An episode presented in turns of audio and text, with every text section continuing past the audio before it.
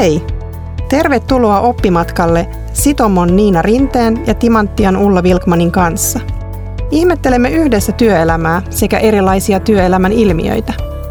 Tänä päivänä jatkuva oppiminen on tärkeä työelämätaito ja haluamme kutsua sinut yhteiselle oppimatkalle. Tavoitteena on ymmärtää ilmiöitä sekä niiden vaikutuksia bisnekseen, johtamiseen ja tuloksen tekemiseen. Tässä jaksossa meillä on aiheena luottamus ja psykologinen turvallisuus. Ja ehkä vähän nyt sitten tarkastellaan sitä, että mikä niitä yhdistää, onko ne samaa, kuinka paljon niissä on samaa, mitä eroja ja miten niitä organisaatiossa rakennetaan. No miksi tämä on tärkeä aihe? Öö, nopeasti muuttuva maailma haastaa ennennäkemättömällä tavalla organisaatioita. Ja ketteryys, jatkuva oppiminen, kovenevat tavoitteet edellyttää työkulttuurilta joustavuutta ja uudistuskykyä. Ja se on mahdollista silloin, kun ihmisillä on selkeä jaettu visio, yhteisesti jaettuja selkeitä arvoja sekä psykologisesti turvallinen työyhteisö. Ja tässä me nyt sitten vähän pysähdytään pohtimaan sitä, että mitä se psykologinen turvallisuus on, mitä se siellä organisaatiossa tarkoittaa, miten se ilmenee. Niina, Mm. Mitä se psykologinen turvallisuus on? No joo, mm, tuossa oli hyvä lista, minkä heitit, että, että miten tota jatkuva oppiminen, kovenevat tavoitteet ja ketteryt mahdollistuu. Että, että noiden lisäksi ehkä niin kuin sanoisin vielä, että se, nämä kaikki mahdollistaa semmoisen niin jatkuvan haastamisen ja kyvyn niin kuin mennä niihin kauan puhuttuihin ja äskenkin puhuttuihin konflikteihin ja vaikeisiin keskusteluihin ja – haastaa itseensä ja toisia oppimaan ja tekemään hienoja juttuja yhdessä.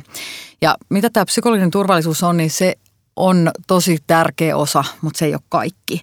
Ja mitä se sitten ihan niin kuin määrittelyllisesti on, niin se on kollektiivinen ihmisten yhteinen tiimin, työyhteisön kollektiivinen uskomus siitä, että tämä niin kuin yhteinen ympäristö on turvallinen yksilön riskinottoa varten. Ja se on samalla myös vähän niin kuin semmoista velvoitettakin, että se riski otetaan. Eli siinä mm. on vähän tämmöistä kollektiivisen niin kuin paineenkin soundia. Okei. Okay. No miten se ilmenee käytännössä?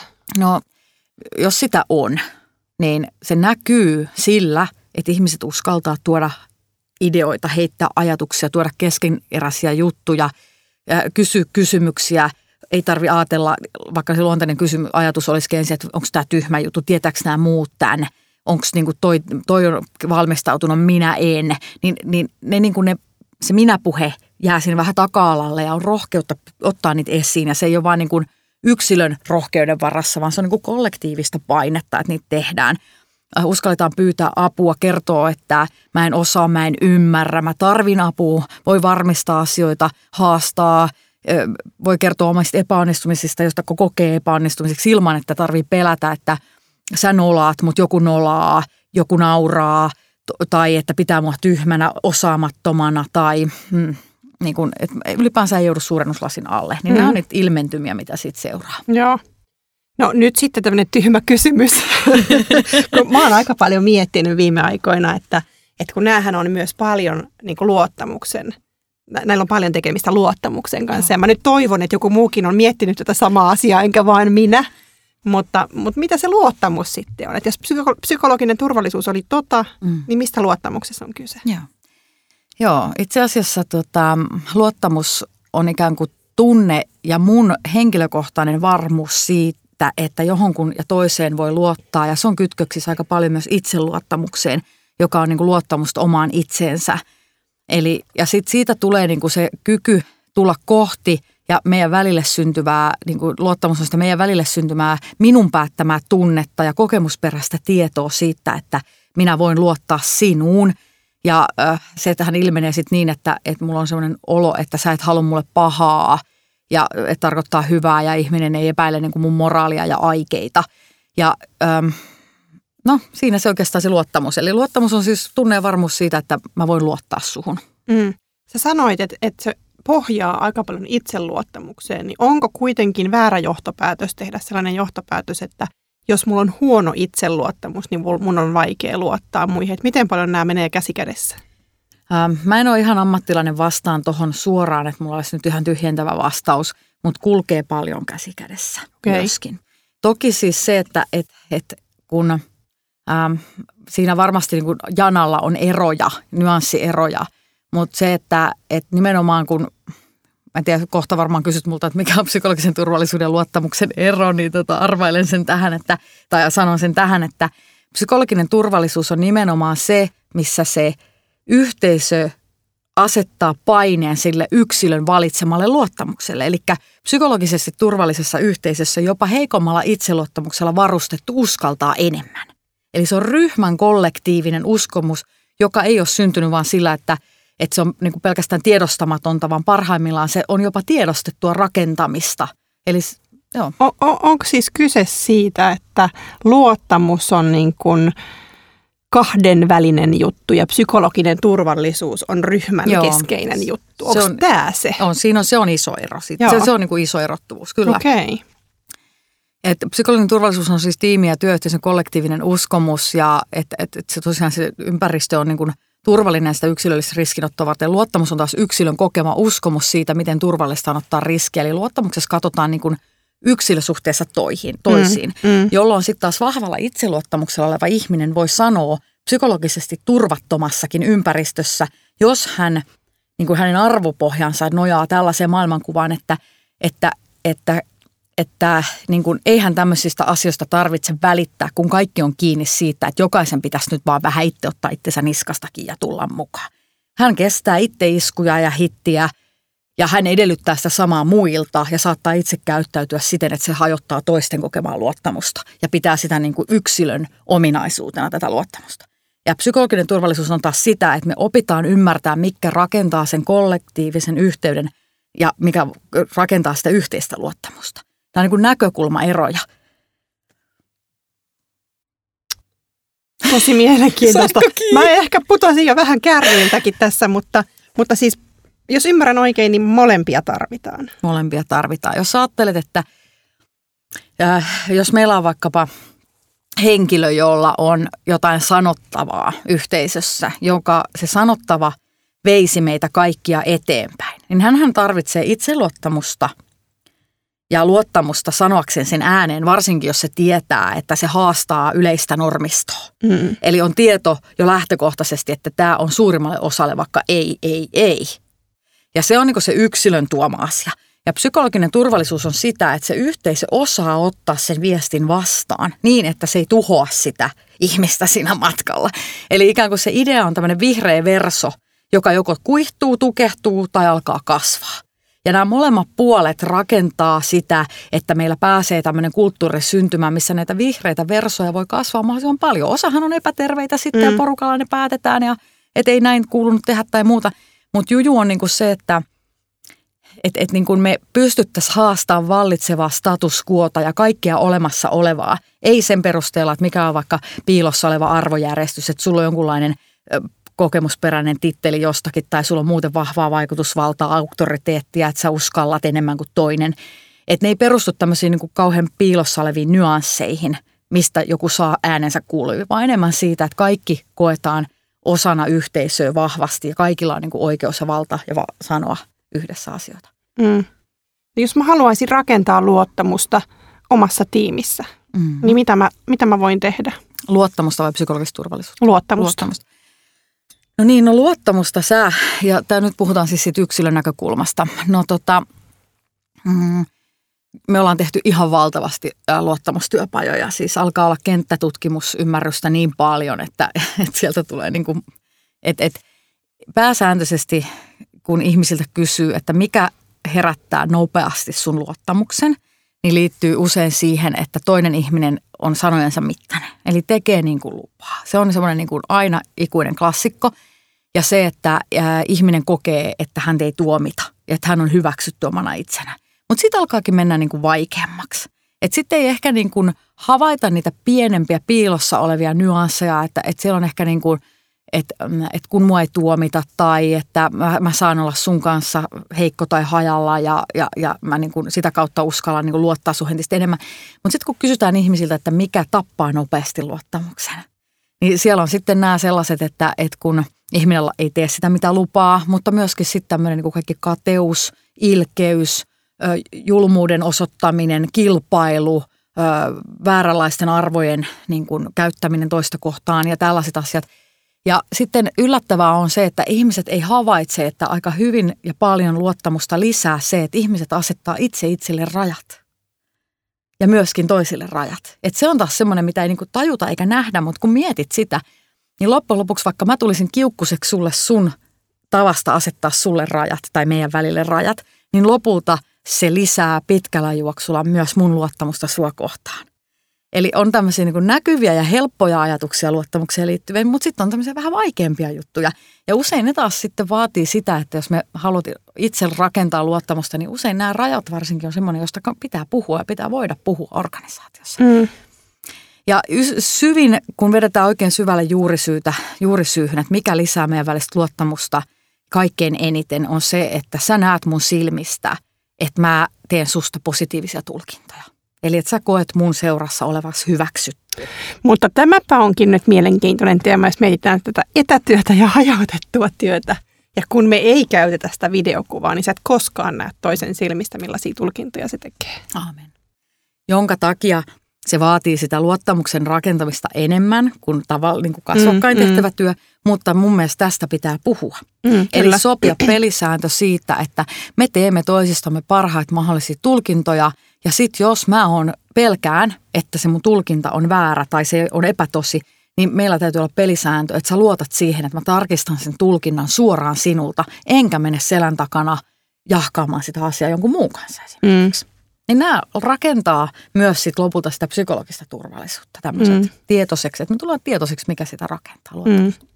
Tämä on tosi mielenkiintoinen. Tämä on ehkä sellainen teema, minkä parissa on itse nyt joutunut työskentelemään kevään aikana ja, ja, ja tota, mä oon aika paljon joutunut miettimään sitä, että onko mä onnistunut murentamaan rakennettua luottamusta mm.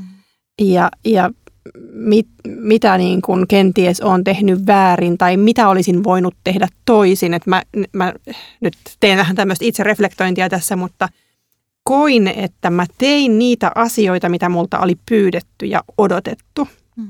Ja sitten kun mä tein ne, niin mä sain negatiivista palautetta mm. siitä, että et, et, mä olin tehnyt sen niin kuin väärällä tavalla ja, ja mä näin käyttäytymisestä, että on heikentänyt nyt sitä luottamusta. Mm. Mutta tämä on, niin kuin, tämä on äärimmäisen, että jos me mietitään niin kuin johtamisen näkökulmasta, mm. niin tämä on äärimmäisen vaikea teema, koska joka ikisessä tilanteessahan sä rakennat tai murennat sitä luottamusta. Ja sä et välttämättä aina edes tiedosta, kumpaa sä itse asiassa sillä hetkellä teet. Kyllä. Toki joissain tilanteissa se on täysin sä pystyt niin kuin ymmärtämään, että no, tämä on nyt se, missä mä rakennan sitä ja tässä se rakentuu, mutta että, mm-hmm. että vaikka sä niin kuin välillä koet toimivasi oikein, niin sä et välttämättä mm-hmm. silti toimikkaan oikein. Hyvin sanottu ja ihana konkreettinen, rohkea tarina. Kiitos mm. kun jaoit. Joo. No, mutta sitten mennään tähän psykologiseen turvallisuuteen. Öm, miten sitä sitten rakennetaan? Miten se eroaa tästä? Tota, tää, tähän voi ottaa siis monta näkökulmaa. Tämä on valtava laaja kysymys. Eli tätä voidaan tarkastella organisaation tasolta, eli mitä tekoja johdon ja organisaation, niin kuin ne, jotka valitsevat rakenteita ja toimintatapoja, tukee niiden kehittämisessä ja kehittää, on vastuullisia niistä, niin heidän tapa, mitä he tekevät, vaikuttaa. Sitten on se yleisesti sen yhteisön niin tämmöiset näkymättömät tavat, tiimin erilaiset käytänteet ja sitten myös ihan yksilön toimet, eli kuinka yksilö pystyy reflektoimaan sitä omaa toimintatyyliään ja tulee tietoiseksi siitä, että mitä hän aiheuttaa niin omalla toiminnalla. Niin tarkastellaan ensin hetki tätä organisaatioiden käytäntöjä. Suomessa on tosi kiva yksi gradu tehty. Maria Ruokonen ja Maria Lehtisaari on tehnyt tämmöisen niin case-tutkimuksen siitä, että on tutkittu tiimejä niin kuin psykologisen turvallisuuden ja sen rakentumisen osalta, niin he havaitsivat tämmöisen organisaation käytänteistä, että mitkä tekijät vaikuttaa sen yksittäisen tiimin kokemaan psykologiseen turvallisuuteen.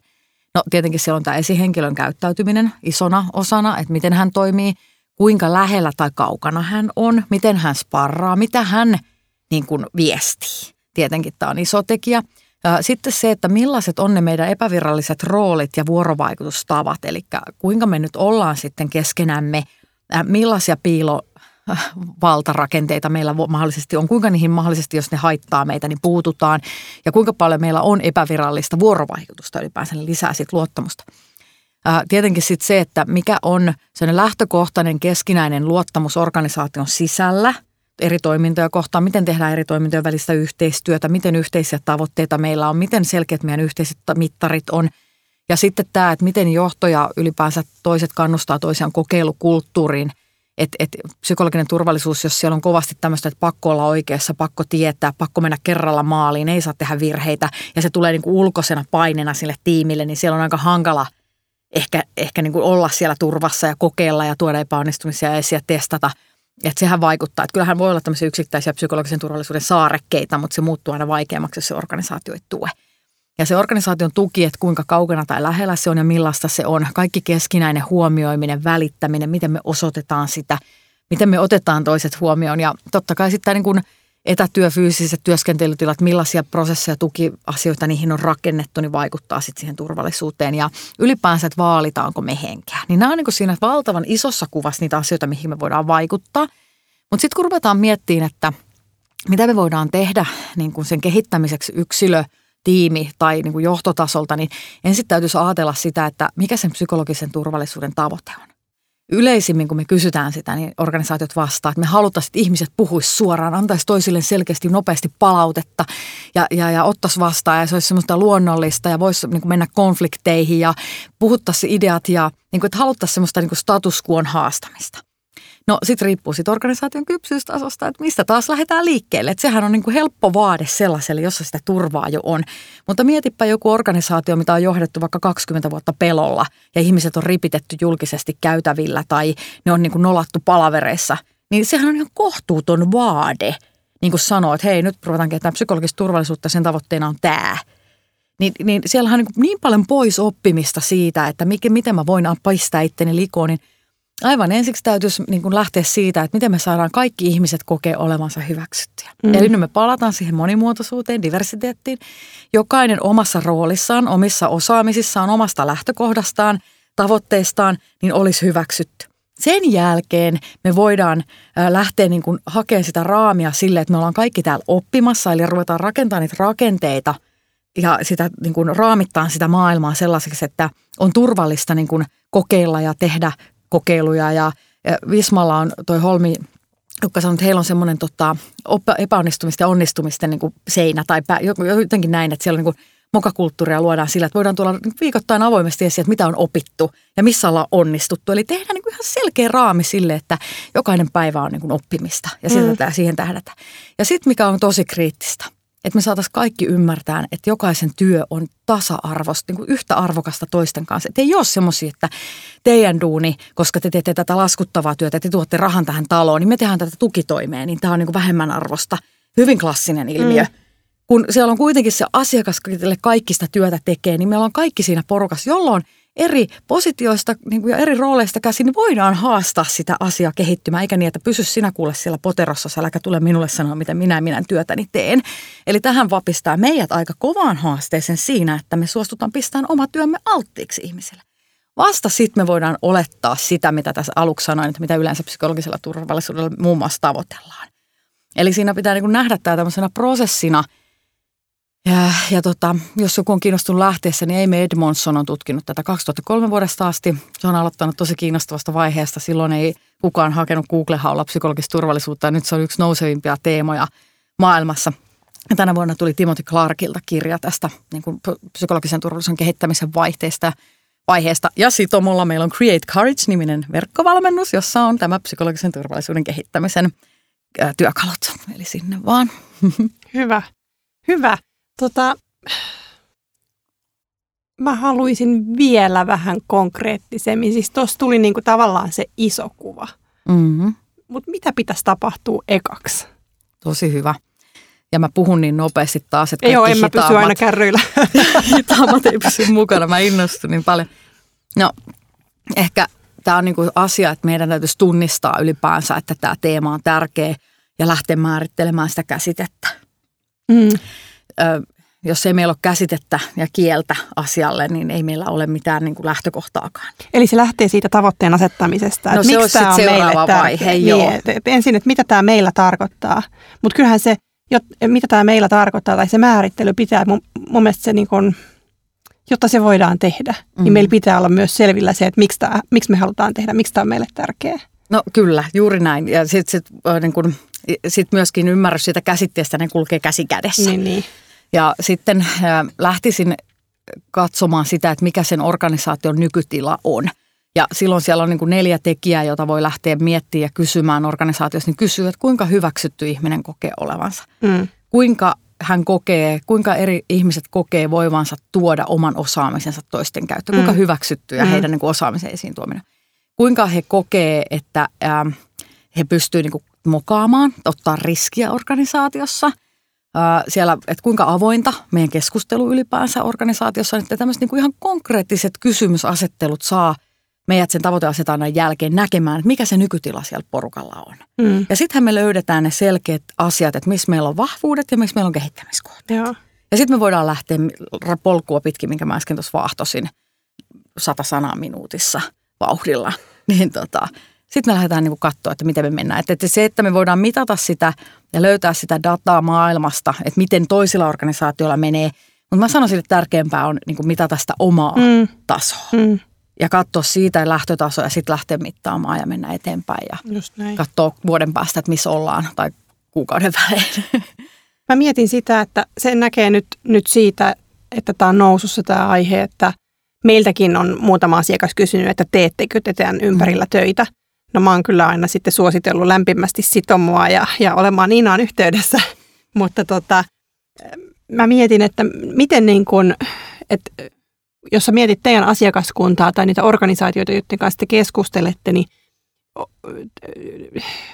ehkä sitä problematiikkaa just, että miten helposti tämä jää, tämä on niin siellä henkilöstön kehittämisen, osaamisen kehittämisen agendalla ja miten monessa keississä siellä on oikeasti se ylinjohto mukana ja he näkee ja kokee sen tärkeäksi? No tota, mm, sanotaan näin, että mm, kenttähavainnot nimenomaan, koska ei ole tämmöistä kyselyä nyt tehty, että miten se siellä nähdään, niin kenttähavainnot auttaa näkemään sen, että ylipäänsä toi psykologinen turvallisuus terminä on vieras. Mm.